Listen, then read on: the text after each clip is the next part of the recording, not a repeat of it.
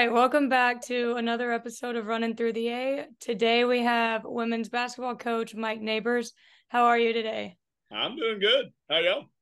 We're good. We're good. I was just telling before this, I was just telling Coach Neighbors how it's his Christmas tree and he's got a guitar back there. Looking. I, I like this to be a homey place. Uh, I'm in here quite a bit, so it better feel like home. Yeah. I love it. I love it.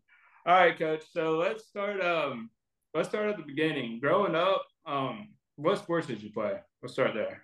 Everything. Uh, Everything. We, I mean, we made games up. Um, I lived in a neighborhood that had uh, a lot of people that parents believed in putting them outside to play all day. You know, from the time we woke up until well after dark. So. Uh, any anything that involved a ball, and sometimes we couldn't find a ball, we'd make up other games. So uh, just about any organized sport you can imagine. Um, we didn't have basketball in Greenwood until fourth grade. Uh, so I would, I guess, baseball was probably the first organized sport I ever started playing with t-ball. Uh, probably around you know eight or nine years old. Uh, but by the time we got there, I you know I, I mean I knew the rules, I knew all those things. So uh, just about any sport, I was terrible at swimming. So I would tell you that that was probably the only sport I I never competed in against somebody uh, that was on a team. You know, I'd swim against friends and cousins, but I was so bad at it that I just got out of that one. But uh, in What high school, your favorite? I, uh, my favorite sport to play is baseball. Uh, I loved playing it. If I, I didn't like coaching it as much, uh, I started. I coached a little baseball for a while, but um, the organized the sports I played in high school. I played football in junior high. Then I played basketball, baseball, tennis uh, in in high school. So you really did do it all, huh? well, I mean, not all, but uh, but I, I tried it. I dabbled. I was I was good at a lot of things and great at nothing. You know? you actually tried out uh, baseball at Arkansas, didn't you? I did. Uh, Coach Coach DeBriyn had a walk on tryout. I'd I'd played at Arkansas Fort Smith for a friend of his, uh, Coach Crowder, uh, and he encouraged us to go try out, and he set that up with Coach DeBriyn, and, and I went out and gave it a gave it a wing, but it, it didn't it didn't work out for me. I, I ran out of talent long before I ran out of desire. That's all right. I guess how did you get into coaching? What when did that Yeah. start? Um, so I was going to school. I wanted to be a vet. Um, I thought that was what I loved animals and thought that was what I wanted to do. My everybody in my family was in the education field, uh, mainly high school coaches, teachers, principals, superintendents, librarians, you name it. They were all involved in the school. So like I had a little pot of cousins and we all kind of said to each other, like, let's do something other than go to be a, involved in schools. Uh, and ironically, I'm the only one that did, but they're all doctors and, and, and all kinds of things. But, um, so I wanted to be a vet. Uh, I went to school for that. I, I took a bunch of sciences and chemistries and got ready to do an internship. And I realized that part of the job of a veterinarian is putting animals down when you can't save them. And I, Uh, couldn't- I couldn't make it through that part of the. so that's a deal breaker. It was a deal breaker for me. So I went back and met with my advisor. You know, I went to school here, so I'm, I'm Yeah. a, I I went I went over to um, my advisor and said, "Hey, what can I do?" And they said, "Well, you you got enough credit hours to teach uh, high school science and chemistry and biology. You'd probably just need, you know, maybe a semester or two and do a student teaching, and, and you could be a, a high school teacher and a coach." So it kind of found me, I guess. Um, you know, coaching found me, and I was doing my student teaching. I did it at Bentonville High School, and I got really lucky that I got in with a, a couple of coaches who uh, really got me ready and gave me a lot of responsibility. And I, I got hired while I was doing my student teaching, so I, I went right in with a job there. And my, so my At Bentonville, Bentonville High School, yeah. was that teach? Was that coaching guys or girls? Well, neither to start. Okay. I was the because I was the youngest coach and I got hired late. I was the swim coach. Um, again, I just told you I can't swim, so that's kind of funny in Oh, of itself. Uh, and also because the swim team practiced year round, from 4:30 a.m. until 7 a.m. every day, uh, four days a week, all the way through the year. Nobody, none of the other older coaches wanted to do that. And then I coached tennis as well, boys and girls tennis. Did you really? And, and I volunteered. I did volunteer to help with the the high school boys. Um, so I was working with them. I was working with them my first year. And that was basketball. Yeah, and then the the the women, the girls coach uh, resigned at Christmas. He was retiring, and he had enough sick days that he built them up. So he just didn't come back after the Christmas break. Um, and they offered that they opened the job up, and I was actually part of the hiring committee. I, I used to tour some of the people around that were interviewing for the job, and it was a lot of a lot of heavy hitters coming through there, but nobody took the job.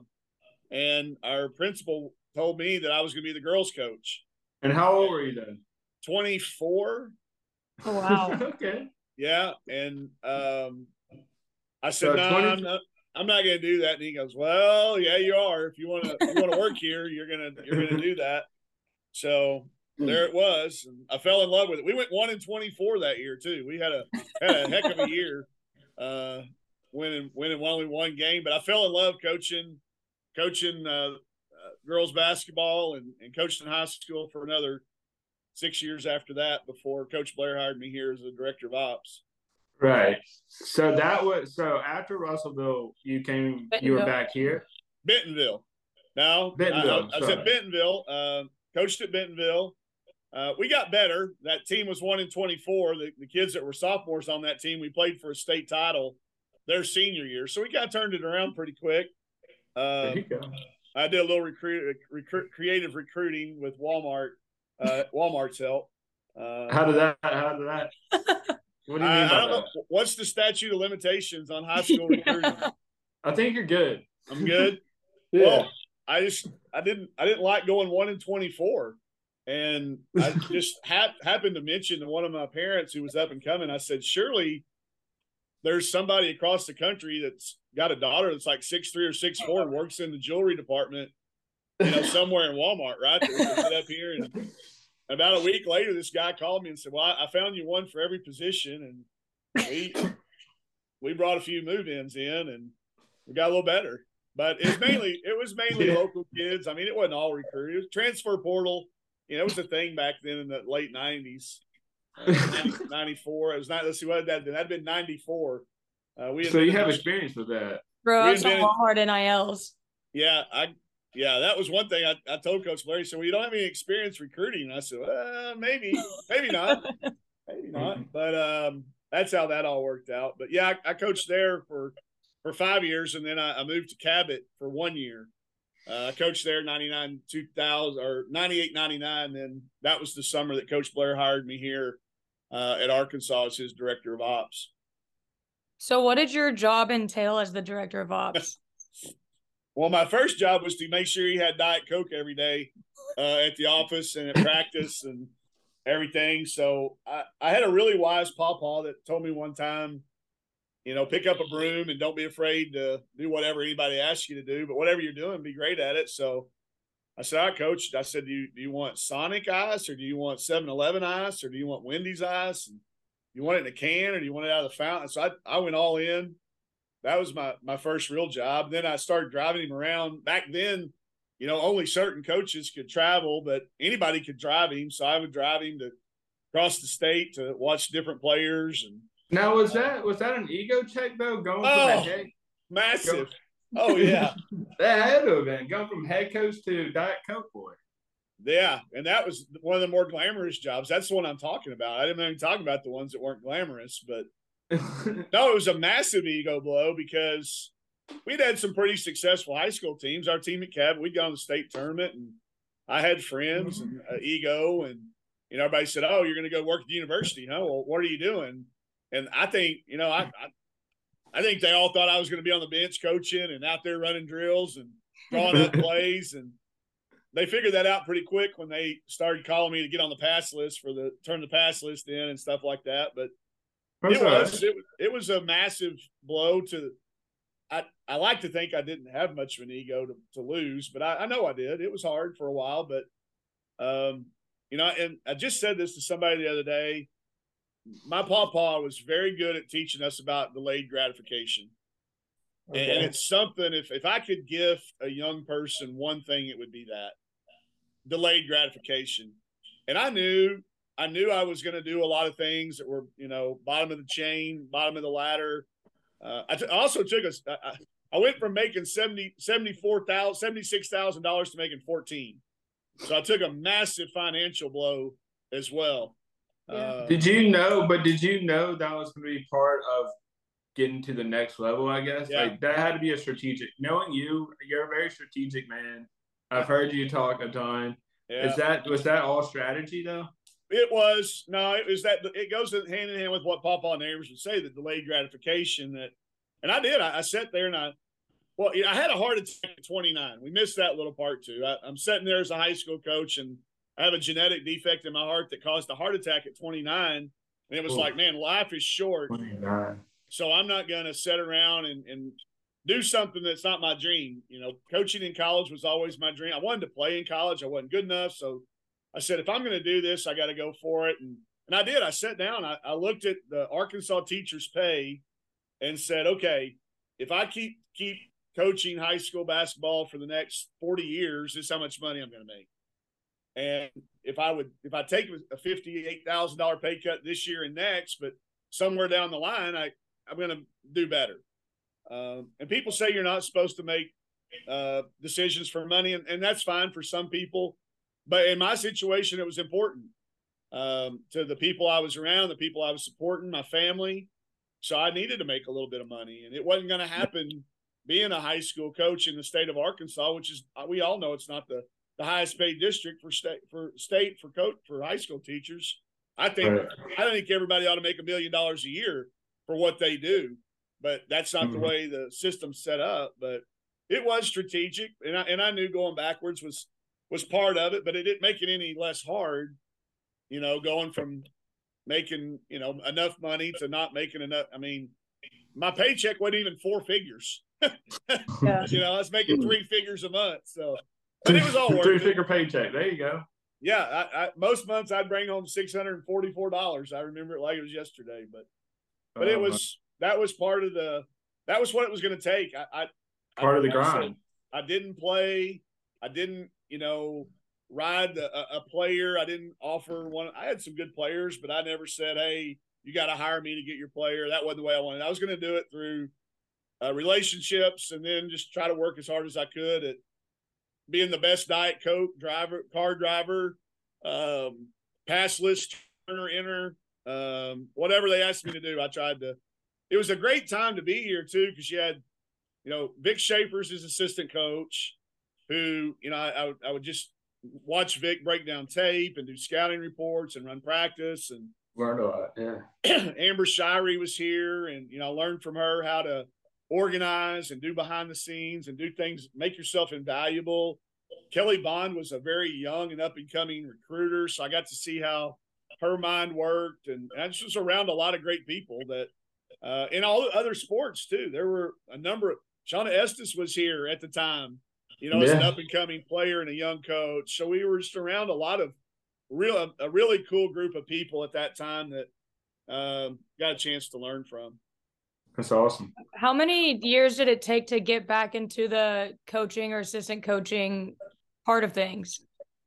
So I was with Coach Blair for that year, and then the, the summer of the next year, um, there was a coach at Tulsa who I got to know through Coach Blair's golf tournament.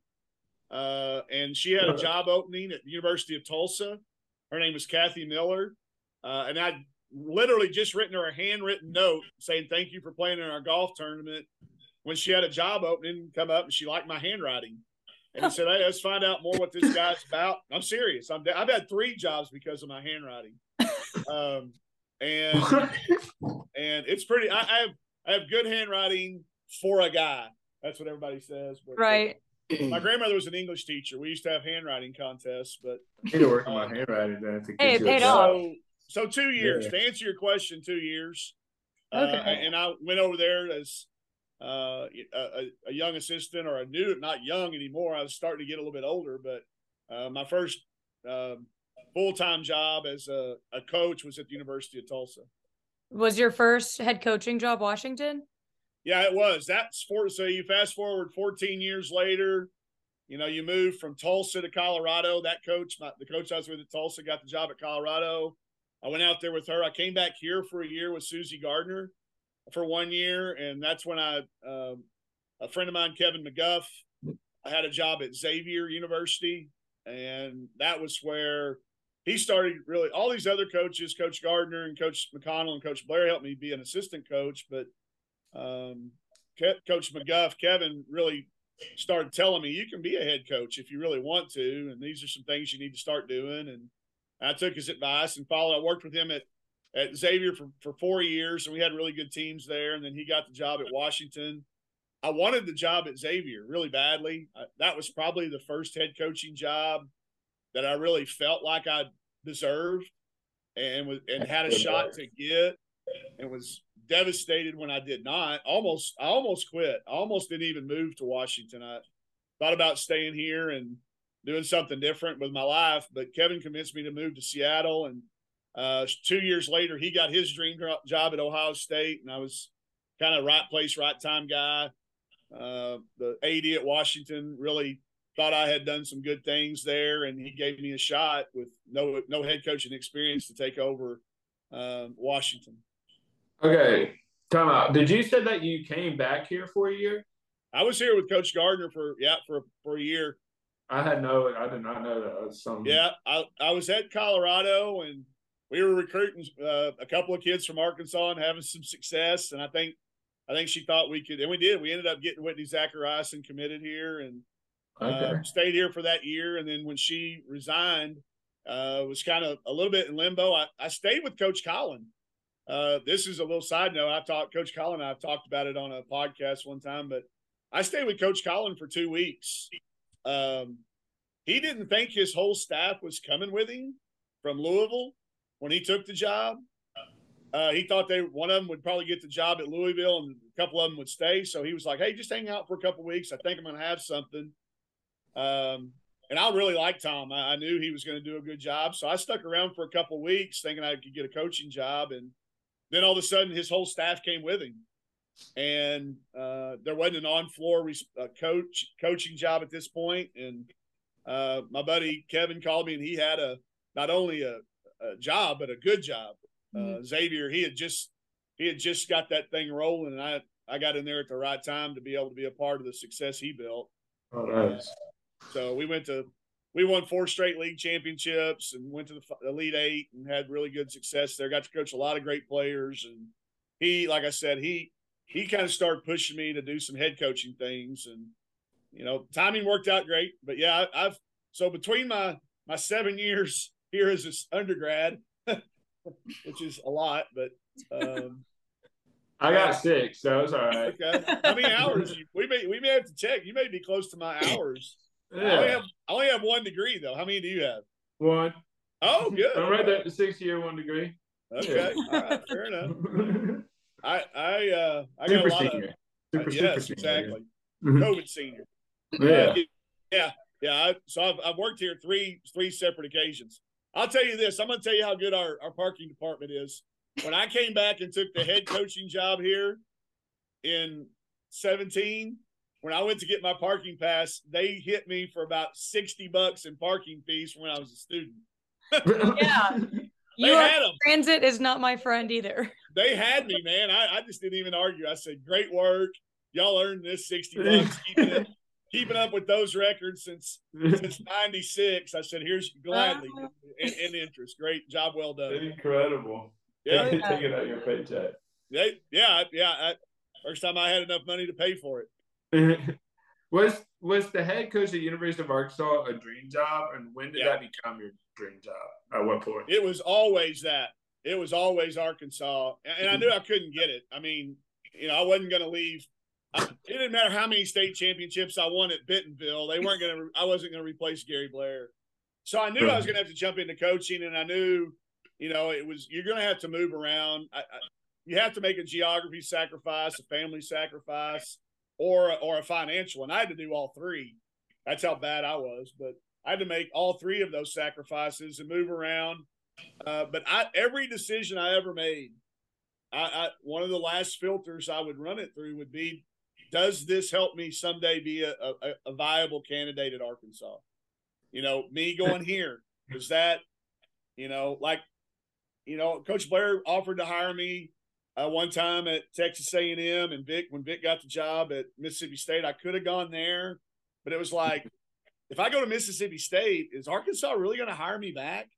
I mean, within the league, that's you know that's kind of a hard thing to do. So yeah, I, I strategically tried to make every move improve my. Uh, you know, I, I, wanted the job when when Jeff Long hired Jimmy Dykes. They interviewed me. I interviewed for it. Oh, really? Uh, I did. Yeah, they they flew out. I was at Washington. I just finished my first year there, and I, I get. I probably wasn't probably wasn't ready to be the head coach at Arkansas at that time, but it worked out it, fine. I got I gained a lot more experience, but you know they hired Coach Dykes instead, and then weren't you like brutally honest too when you got hired at Washington? yeah, you know what I'm talking about. Yeah, you've done your homework. Yeah, I, yeah, I did. yeah, they they asked me at the press conference, "Is this your dream job?" And I said, well, "Wait, can you clarify that question?" And they're like, well, "What do you mean?" I said, "I said it is a dream to be a head coach." I said, right. "But I'm I'm anybody that does their research knows that Arkansas is my dream job. I've stated you it too many it. times publicly. I say it in clinics. I write it in articles. I there's an author now called Ray Dalio who wrote a book called Principles, and I didn't know the book wasn't out at this time, but he says when you when you state something, you be specific with it. So I said I didn't I just didn't want to be a head coach anywhere. I wanted to be the head coach at Arkansas. So and you said it. You ought to know. I did. I said it, and I said, and like I said, it it didn't endear me very much up there. And I, you know, I I, I know when they have that Final Four team back, they they won't invite me. That's okay. Uh, unless Plum, maybe Plum will put her foot down and say we're not have if if he doesn't come. I don't know. I think she probably will. But you think you think she'll fight for you? I think she'll fight for me. Yeah, I think she'll fight for me. But I I mean, it was again. I'm just when you have a heart attack at 29, you, you kind of take on a different perspective. And I'm not telling you I haven't told a lie since 29 because I have, but I haven't told very many. And I yeah. haven't told I haven't told any that I think. I mean, I've told somebody they look good in the shirt, or yeah, it yeah, looks good on like you, or something like that. But I've I've never substantially told a huge lie uh, after that because it's just not and it's just too hard to live in that world. So again, I whether I, y'all hear me talk about my papa neighbors all the time, but he he always said, you know, it, it's better to be loved for who you are than love for somebody, or hated for who you are than love for something you're not. So right. um, just you know, be who you're be who you're going to be, and if if people don't like it, then there's a reason. But you know, you, you, need to know when to shift. You need to know when to keep your mouth shut and not tell the truth. You, uh, right. you, only, you only, tell the truth to people that you trust and that trust you. And until they trust you, you know, you don't give any opinion. That's how I tell people all the time. If you want to know if I trust you, ask me my opinion on something. If you get the truth, you know I trust you. if you get some hodgepodge answer that, you know, is not really critiquing your efforts, then then I probably don't care what you think. Yeah. So, looking at your gu- guitar back there, where did music pop into all this? Um, River City. Uh, it's above what used to be Doc Murdoch's. It's a skating rink now. I think it's uh, uh, a skating rink here. It used to be a place called River City. I was on a date uh, with a, a girl in college, and we went to see a, a, band. And I won't say the name of the band because the guy is still around. Um, and she thought he was it, man. She was enamored with the guitarist, and I didn't think he was very hot or very good at guitar. but about two weeks later, they were dating. So oh, no. I was like, um, and so you say you got to do that. I'm gonna like, if, if if that's all it takes, so I've I've sold some baseball cards and went to a pawn shop up in Springdale and bought a guitar uh, and started. My dad, my stepdad, who I call my father, but he's my stepdad he played a little bit. Every time I would go home for Christmas, he'd teach me a chord. And I started banging around on that in, in college. Got good enough in college to play a few campfire songs with the guys. But then when YouTube came out, and you know, you can look, you can literally type in "teach me how to play this song" on YouTube, and you can sit right in front of the, the, the camera and learn how to play it. So uh, I've just started hanging around ever since I lost the girl to uh, the band guy, and I've gotten progressively better at it over the years. I'm still not very good. I'm good enough. See you playing with a band though. I set in with a lot of bands. Yeah, I've, I've. No, I'm talking about the University of Arkansas band. I played with the Arkansas band yeah. a few years ago. We played a little played a little journey at the game, a little, yeah. little way you want it. Uh, but yeah, I set in with four or five different bands. Uh, I played with some. That's fun. I got to play with Flatland Cavalry the other night backstage and Fleto. Oh, you still do it? Oh no, yeah, I, I still play. I played last. I played last Saturday night uh, with Flatland Cavalry after the show for probably about thirty minutes. It was great. oh, nice. Yeah, every yeah. single game on SEC Network at halftime, they show the clip of the country songs and oh, the, trying to get girls. Yeah. yeah. That's getting overplayed. Yeah, that, that's getting over. But I'm good enough that you can you can pick out a few songs, and you know you probably probably do a little name that tune karaoke behind me. But I I'm not uh, I'm not giving up my day job. Although I, I, I you know it's funny because all the musicians I've met they all want to be coaches. You know, and I think a lot of us coaches would trade jobs with those musicians too. Life on the road and the excitement and the rush, but the rush of playing up on stage in front of a crowd, it's addicting. Uh, oh, I, sure. I, see why they get. I see why artists are uh, love what they do so much. I just, like I said, I was just not talented. I'm good enough to bang around, but not not good enough to to make it make any money doing it. You go on tour? Oh no, uh-uh. nobody pay. I'd, I'd be I'd be really broke. Back to three. Back to three three hundred dollars a month, maybe. this might be a random question, but That's like you said, I, I did my homework and you had an interesting look on what goals are. Yeah. And how you changed it goals versus standards. Can you explain that? Because that one that like kind of blew my mind. Yeah, I grew up. I grew up being a goal setter. You know, I our coaches, all everybody, all my family, goals are so important. and You need to write them down, and they need to be stretched, and you need to be able to measure them, and they need to be attainable. And I mean, I knew everything there was to know about goals, and I they were a huge part of my personal life and and professional life. And at, at the moment that it hit me was we were at the University of Washington, and mm-hmm. our team goal was to go to the NCAA tournament because they hadn't been in a long time, and we made it. And yeah. we were sitting on the, the the the press conference, and I had four seniors and Kelsey Plum up there with me as our starters. And every one of my seniors, uh, we're so glad to be here. We can't wait to play. this is a dream come true. We, we worked so hard to get here. and Plum leans over and she goes, We're getting ready to get our ass kicked. and she was right. We did. We were the higher, we were a better seed. But she was right because we'd reached our goal. Our goal was to yeah. get there our goal never said anything whatsoever about going beyond it.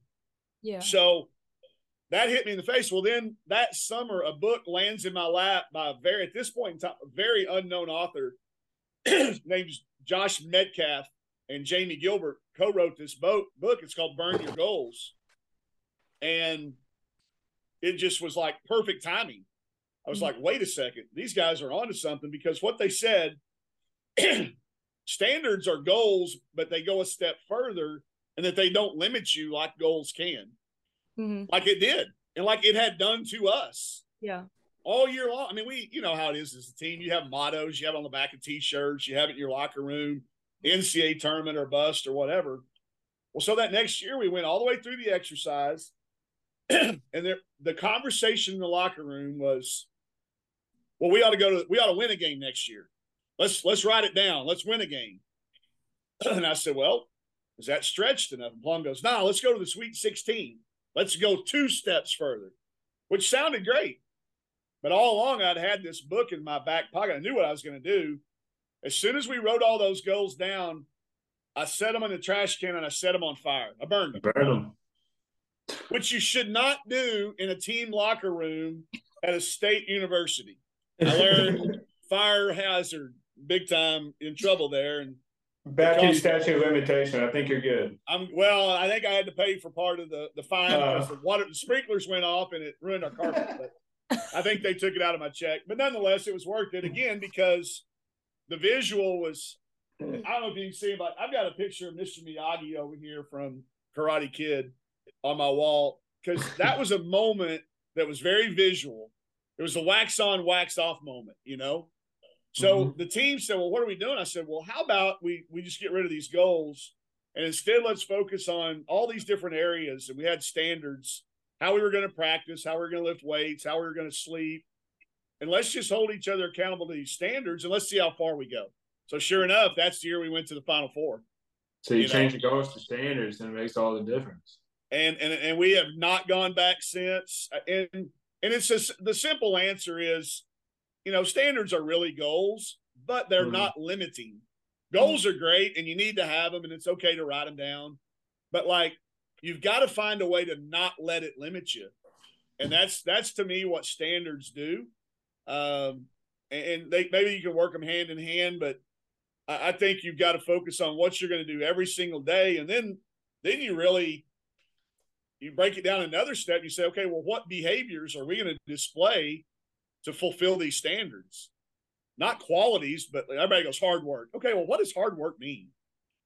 It means this, and you you talk about this the behaviors you have to have to give evidence of what hard work is. So, um, I don't know. I, it's like I say, it's not for everybody, but it works for us and the way we build things. And I think yeah. our kids carry it on. I've got a lot now. I've, you know, this is my 10th year as a head coach. So I've got kids who are getting on with their lives and they're like, Coach, I, I still use standards in my company and in our business and in, in what I do. And so it was very fortunate that we found that I found that book from Josh and Jamie. I've become good friends with those guys because it it really did change the trajectory of my thinking uh, and change some things that we did. Yeah. So Kelsey was one of those kind of like career changing for you players completely changed yep. the way your head kind of works. No question. Yeah, no, she, um, you know, I, I, keep talking about things in my office. You keep putting it, but this is on my desk because she sent me a text. It says, "You stay, I stay." Talking about at Washington. Right. Wow. So like, what a know, cool, was, what a cool. her saying because she got her letter of intent back she's an incoming freshman. She could have gone anywhere in the country. and, you know, I had, and we always talk about it. What would have happened if I hadn't stayed at Washington? I don't know. We, we, we laugh about it all the time. Yeah. That's crazy. But, but yeah, no. And she had to put up with me. I, I didn't, I made a bunch of mistakes and we learned together. We spent four years, all four of her years there were my four years. And we had other players too. Don't get me wrong. It wasn't just, but she's kind of the one that's still playing. Yeah. Uh, Chantel's yeah, gone on to be a great coach and somebody that I've had on my staff, somebody that really, and Heather Corral was on that team that was that I've hired as a, a player. So, uh, but yeah, Kelsey was a kid that, uh, you know, she doesn't come to Washington. Who knows? You know, yeah. I, I, this this job might not have happened. Probably wouldn't have happened. I mean, let's be 100 percent honest. and then you've had Chelsea and Destiny here go to the WNBA. What was it like having Chelsea back back around in Fayetteville a couple weeks ago? it was fun. I got to take her over to walk-ons and show her her spot up there on the mural uh, oh, yeah. at walk-ons, and I'm like, you, you realize cool. you're next to DMAC and Stacy Lewis. Uh, you're next to the eye and Corliss. I said, yeah. you, were, you, you were next to the icons, so it was great having her back. Uh, I, I, always hate playing games against people that you've got relationships with. It makes mm-hmm. the games hard, but to see the fans respond to her and her interact and uh, you know, it's a proud papa moment type thing. Yeah. Um, and it was, it was awesome. And she's treated my two youngest kids, Barrett and Bowen, like little brothers. In fact, she always brings McGill. It says little bro. So, um, it's really, really, I'm proud of her and for her. This season so far, the girls are 12 and 0, ranked 21. How big has Chrissy Carr been out of the transfer portal for you guys? Well, you know, we were not going to go into the transfer portal. We had kind of, again, I'm a little bit of a contrarian uh, in all aspects of life, and everybody talking about how the portal you know, you have to have it. I, I didn't. I don't know that that was the case, mm-hmm. but when Sasha stepped away from basketball unexpectedly, we had a void. Uh, mm-hmm. We had a leadership, we had an upperclassman void, we had a position void, uh, we had a lot. And in talking to my returning players, uh, they all agreed we needed somebody, but it needed to be the right person. It didn't, and player, but but but a, a combination of both. They had to understand who we were and what, how we did things, and then also fill that role that we needed. So we were very very specific. Was very lucky that my wife had been an assistant coach at Kansas State when Chrissy played there, so we had a connection. Um, so it was an easy phone call and an easy trip down. Showed her what was important, and and obviously her coming in, it, it filled a void that would have it, it, we couldn't have uh, with somebody that was on our roster. We'd have been taking somebody out of their their role yeah. and trying to make them something maybe that they weren't. So she's been she's been great. It's a hard thing to do to come in and be here for seven months and make an impact, but I, I think she has. It's still a work in progress. Uh, she's still learning some things, but she's she's a very mature kid. She's she's easy to coach. Uh, and I think our, our our kids as a group have done a great job opening their arms to her and welcoming her in. Uh, at the same time, helping her be a part of what they've helped establish here. So mm-hmm. we're continuing to grow. We're not there yet. I mean, we've we've had good success. The the schedule's obviously getting ready to flip around on us a little bit here with our next three games all being against ranked opponents. And then we jump into the SEC right off the bat with LSU. So our next four mm-hmm. games will be we'll be an underdog you know, we'll be a 12 and 0 ranked team, but we'll still be an underdog uh, in, our, in our next four games. That's wild. It is, but it's cool. It's cool. We're ready for it. Oh yeah. Um, yeah, you guys are traveling to Creighton Saturday and then San Diego and then finally back home. How how how do we keep up this level of play through all of that? I think goes back to something we kind of segue, just play to that same standard we've been playing to. You know, make the right yeah, make the right decisions at the right time, and and know it's going to be harder. We're gonna we're gonna face uh, deeper, more experienced teams. Creighton went to the Elite Eight last year. Uh, on the women's side, they've got everybody back, and they've added a few pieces. So Ooh, you know, we'll, be a, we'll be a major underdog in Omaha on on Saturday, but uh, we just got to keep again focusing on every single possession's got the same value. No possession's worth more than another or any more important. Uh, and again, when we do that, the result will take care of itself. Um, but I, I, think if we keep doing what we've got started, uh, the results are going to, you know, we're, we're, not going undefeated. Let's let's be honest. There's this that's just not going to happen. Um, but I'd like for us to try to be. You know, yeah. I'd like for us to prepare to be and hope to be, but that's not our focus. That that is not even uh, the record is not anything we ever really talk about. It's how well did we play and how efficient are we being. So I think not letting some of those rankings and some of that talk because we weren't ranked in the Yeah, What's I was wondering about it. Uh, does the does the O by your name the twelve and O? Does do y'all talk about that at all? Not really. I mean, I I think it's it's ridiculous to think that the kids don't see it. I mean, we all have social media and it's there and we know what the right. rankings are about. So I don't, I don't, think you should ever hide from it, but I, I want them to understand that uh, it it can be. Was it Nick Saban that called it rat poison? I think it's that was a pretty good analogy, uh, a pretty good use of the the uh, the language. Um, but I don't I don't think they really dwelled on it. I really don't. But I, I know good. they know it's there. Yeah. They That's seem good. to be firing like everyone just seems to be firing on all cylinders right now and connecting and working yeah. together and doing their jobs and it's really fun to watch. Yeah, their roles are have been identified. They for the most part accepted the majority of their roles and fulfilled them and you know, like we all know the time's coming. We're going to face adversity and we'll see how we react then. It's easy to it's easy to have energy and like each other when you're winning. It gets yeah. hard when when you start when when stuff doesn't go your way, and that's kind of the measure of who we are. What how do we react to each other, and how do we respond when things don't go our way? So I'm anxious to see where do we have that in us. Not all teams do. Uh, we've had some moments that have been very adverse, and we've gotten through it. But yeah, you know, we, over the course, that's the thing about basketball. You know, I talk to coaches in other sports, and you know, 30, 31 games, that's a lot. Mm-hmm. It's hard to stay razor sharp for 31 games. Yeah. Without having a letdown. And um, so I, you know, but I do, like you said, I don't honestly don't think we've played as good as we can either. Um, we've had nights when people had good nights, but I still think Saylor's got a better shooting night in her. I think Chrissy's got one. I think Sam can get more free throws. I think Matt can do the better defense. I think every single person has something they feel like they can do better mm-hmm. still. And we haven't played our, our best big game all together at the same night. And quite frankly, I don't want that to happen until March. We've been peaking a little bit too early the last few years uh, here.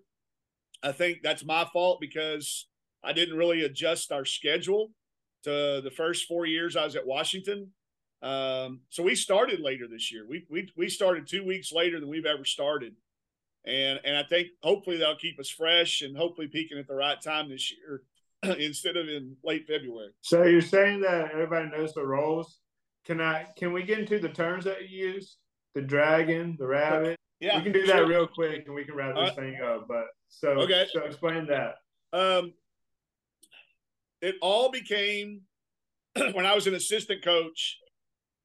The, the question you always get asked when you go into a home with parents and players and recruits is, "How do you see me fitting into your team?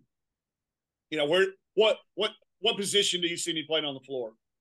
and you know, everybody always say, "Say, oh, you're going to be a great point guard, or you're going to be a great two guard, or whatever." Oh, yeah. And and who knows what that means? So I said, "We're we're going to change the names up." So I remember I had the conversation with Plum.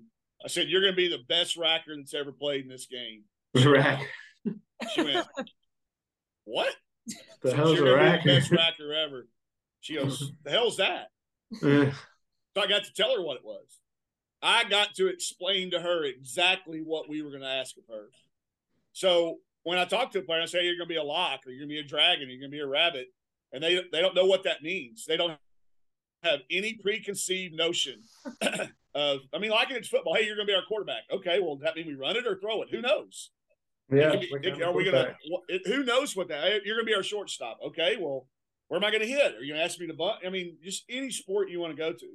Mm-hmm. So, and I also wanted it just to be different. I, I, I, I don't want us to be cookie cutter exactly like everybody else. My Same players at Washington actually name came up with the names. Oh, okay. I let them. Okay. Yeah. So like Chantel Osahor invented the word dragon.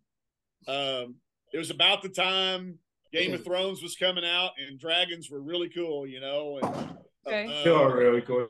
Dragons will always be. Cool. All dragons will always be cool. And you're the last face, so you you drag across half court. You do. So she came up with dragon, and Katie Collier came up with rabbit. Uh, and that's the rebounder, right? Is that well, yeah, but it's also the person that runs in transition and hides in holes. That was one thing Aminah Williams said. Oh, Coach, I, I feel like, I'm hiding in holes, and um, you know, you gotta have big ears because you got to really. Hear. They just they come up with all these little things now that they've used to to fit it. Um, but I, I don't know. I just people, it makes it ours. You know, that's and, an interesting pitch. Yeah, that's one because everybody will come in with the same pitch. This is what you'll do. You'll be a point guard. You'll and you already know that. But it's like I'll be a rabbit. I'll be a yeah. rabbit in Arkansas. what are you talking what about? What are you yeah. talking? And I get to explain I get to be a dragon.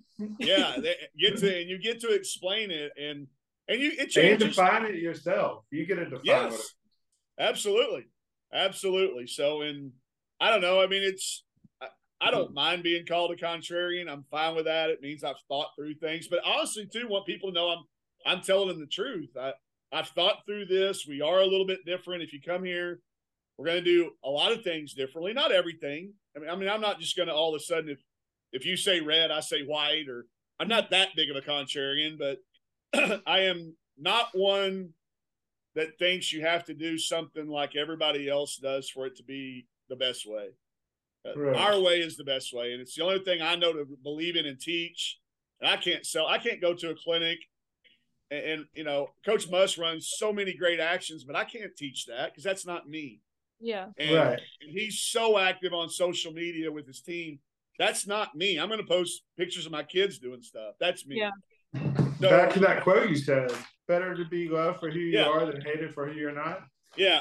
Yeah. I love that quote. Yeah. and it's you know and that's that's just the way it is and um, everybody's different there's a lot of different ways to do this i coach Muss and i we could not be more diametrically appro- opposed but it works for each of us and i think that's what coaching is about and finding what works for each kid and, and to get the best version of themselves he does it with his team and i think we do it with ours and we have the same strategy but different tactics Right. you know and and i think that's uh, that's what makes sports great in my opinion Oh yeah. yeah, absolutely.